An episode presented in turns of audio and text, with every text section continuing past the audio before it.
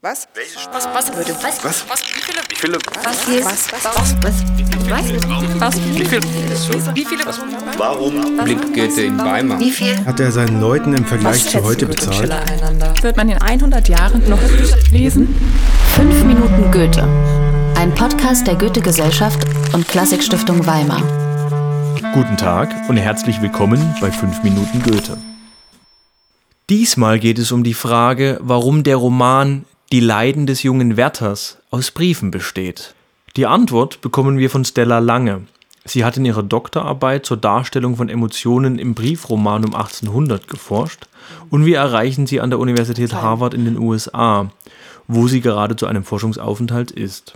Also Stella, warum besteht denn der Wärter aus Briefen? Guten Tag, Frau Lange. Ja, schönen guten Tag. Ähm, der Brief kennzeichnet sich, wenn wir jetzt nicht an einen Gebrauchsbrief denken, also an einen Geschäftsbrief, sondern wirklich an diesen Brief, der in der zwischenmenschlichen Kommunikation eingesetzt wird, ist er das Zeugnis, das uns zeigt, wie Emotionen ausgedrückt werden, wie ein einzelnes Subjekt seine Gefühle zum Ausdruck bringt und wie es diese auch im zwischenmenschlichen Kontakt verbalisiert. Das ist sozusagen erstmal ein wichtiger Grund, warum er den Brief wählt. Und zum anderen natürlich auch, weil der Brief in einer bestimmten Tradition steht. Schon in der Antike gilt er als Spiegel der Seele. Was wäre der Mensch eigentlich ohne Spiegel? Naja. Und unser Spiegel der Seele heute? Sind das Instagram-Stories oder Chatverläufe? Oder eben der Brief? Und der Brief bekommt im Humanismus dann die besondere Funktion, dass er auch als Projektionsfläche für die moralischen Werte gilt. Also wie sich sozusagen der neue Mensch im Humanismus, wie er sich als guter Mensch versteht. Der Brief ist insofern dann im Weiteren bei Goethe dann das Medium, an dem sich ein Spannungsverhältnis zeigt. Und zwar auf der einen Seite, wie diese gesellschaftlich moralisch konnotierten Werte, die schon noch aus der, aus der humanistischen Tradition kommen, und wie auf der anderen Seite aber das Subjekt seine Gefühle ausdrückt. Und da kann es natürlich zu gewissen Konflikten kommen, weil wenn wir anfangen, darüber nachzudenken, wie wir unsere eigenen Gefühle ausdrücken wollen, was wir erleben, dann haben wir es natürlich eigentlich nicht nur mit moralisch guten, moralisch wertvollen Gefühlen zu tun, sondern auch mit Gefühlen, ja, der Traurigkeit, des Verlusts, der Enttäuschung oder vielleicht auch mit Illusionen, die gerade im Werther-Roman eine große Rolle spielen. Das sind ja gleich viele gute Gründe, die Goethe hatte, einen Briefroman zu schreiben. Warum aber ist die Entscheidung für die Briefform in der Zeit so erfolgreich? Naja, sie ist vor allen Dingen erfolgreich, weil in dieser Zeit der Brief das Kommunikationsmittel schlechthin ist und man sich an der Kunst, wie man Briefe schreibt, auch etwas selbst stilisiert. Also als Mensch stilisiert, als Bürger stilisiert. Wie kann ich mich ausdrücken? Wo stilisieren sich die Menschen denn eigentlich heute? TikTok? Twitter? Oder Instagram? YouTube? Oder doch schon lieber wieder außerhalb des Internets? Aber wie sollen die anderen das dann mitbekommen? Ich meine, wer schreibt denn heute zu diesem Zweck noch Briefe?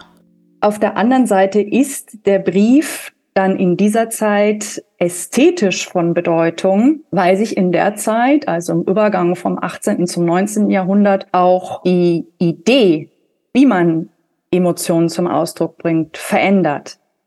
Wir haben nämlich zuvor, das kennen wir noch alle aus der Schule, eher dieses rhetorische Verständnis gehabt, also dass wir zu bestimmten rhetorischen Mitteln greifen, also auf eine bestimmte Ars zurückgreifen, um einen bestimmten Effekt zu erzielen. Und die Schreiber in dieser Zeit und die Poeten in der Zeit verstehen das, dass es, dass das nicht mehr weit führt. Das ist ein sehr begrenzender Schatz von Ausdrucksmöglichkeiten, so dass sich das Verhältnis genau verkehrt.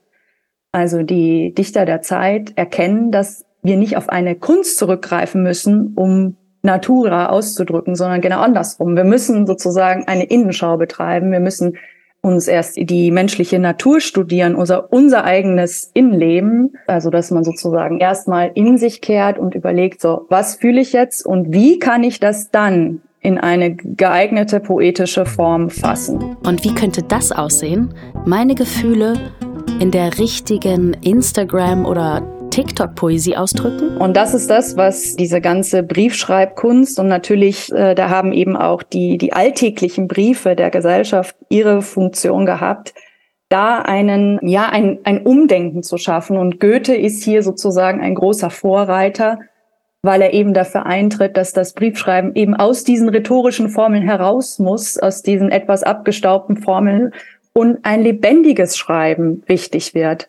Ein lebendiges Schreiben, was zum Beispiel den Briefempfänger mit einbezieht, ihn in seinen Sprechhandlungen fiktiv dubelt. Na, das ist ja heute viel einfacher. Man muss ja nur direkt in die Kamera gucken und die anderen können das dann auch gleich liken. Zugleich, damit eben wieder eine Referenz auch auf das humanistische Kapital gemacht wird, dass man ein aufrichtiges Schreiben an den Tag legt. Also, dass man jetzt nicht zu hochtrabenden rhetorischen Formeln ähm, greift, die nicht mehr glaubwürdig sind, sondern dass man ähm, das Wahrhaftige eigentlich in einer Sprache des Herzens findet. Und da klingt das, das klingt ja auch schon wieder sehr nach Werther und Goethe. Ach ja, genau. Bloß inszenieren reicht ja nicht, man muss sich ja aufrichtig zeigen. Aber wie bringt man das zusammen? Inszenieren und Aufrichtigkeit. Der große Kniff liegt dann darin, fiktiv vorzugeben, dass das Erleben, was eigentlich in der Vergangenheit liegt, dass ich das im Briefroman so darstelle, als ob das gerade eben in dem Moment passiert, es in die Gegenwart setzen.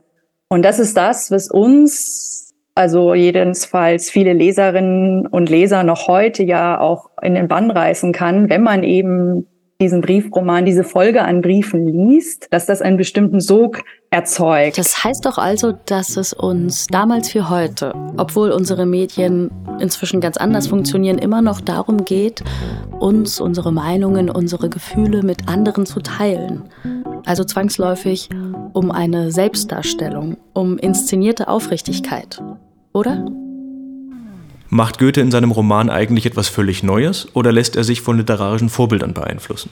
Ja, also es ist äh, sicherlich zum einen mal die Briefroman-Tradition, die ihm vorausgeht, die ihn sicherlich beeinflusst hat. Ja, angefangen bei Richardson. Samuel Richardson, britischer Autor und Verfasser des Briefromans Clarissa, erschienen 1748. Dann aber vor allen Dingen ähm, Rousseau mit seinem Briefroman Julie ou la Nouvelle Héloïse. Jean-Jacques Rousseau, Autor von Julie oder die neue Héloïse, 1761 veröffentlicht. Übrigens drei Jahre vor Goethes Werther erschien der Briefroman mit dem Titel Geschichte des Fräuleins von Sternheim von Sophie von La Roche.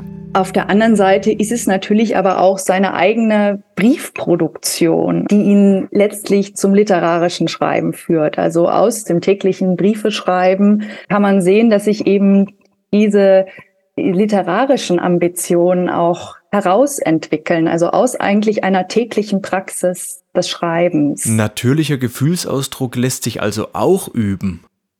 Stella, ganz herzlichen Dank für deine Antwort auf die Frage, Warum besteht der Roman Die Leiden des jungen Werthers aus Briefen? Dankeschön für das Gespräch. Fünf Minuten Goethe.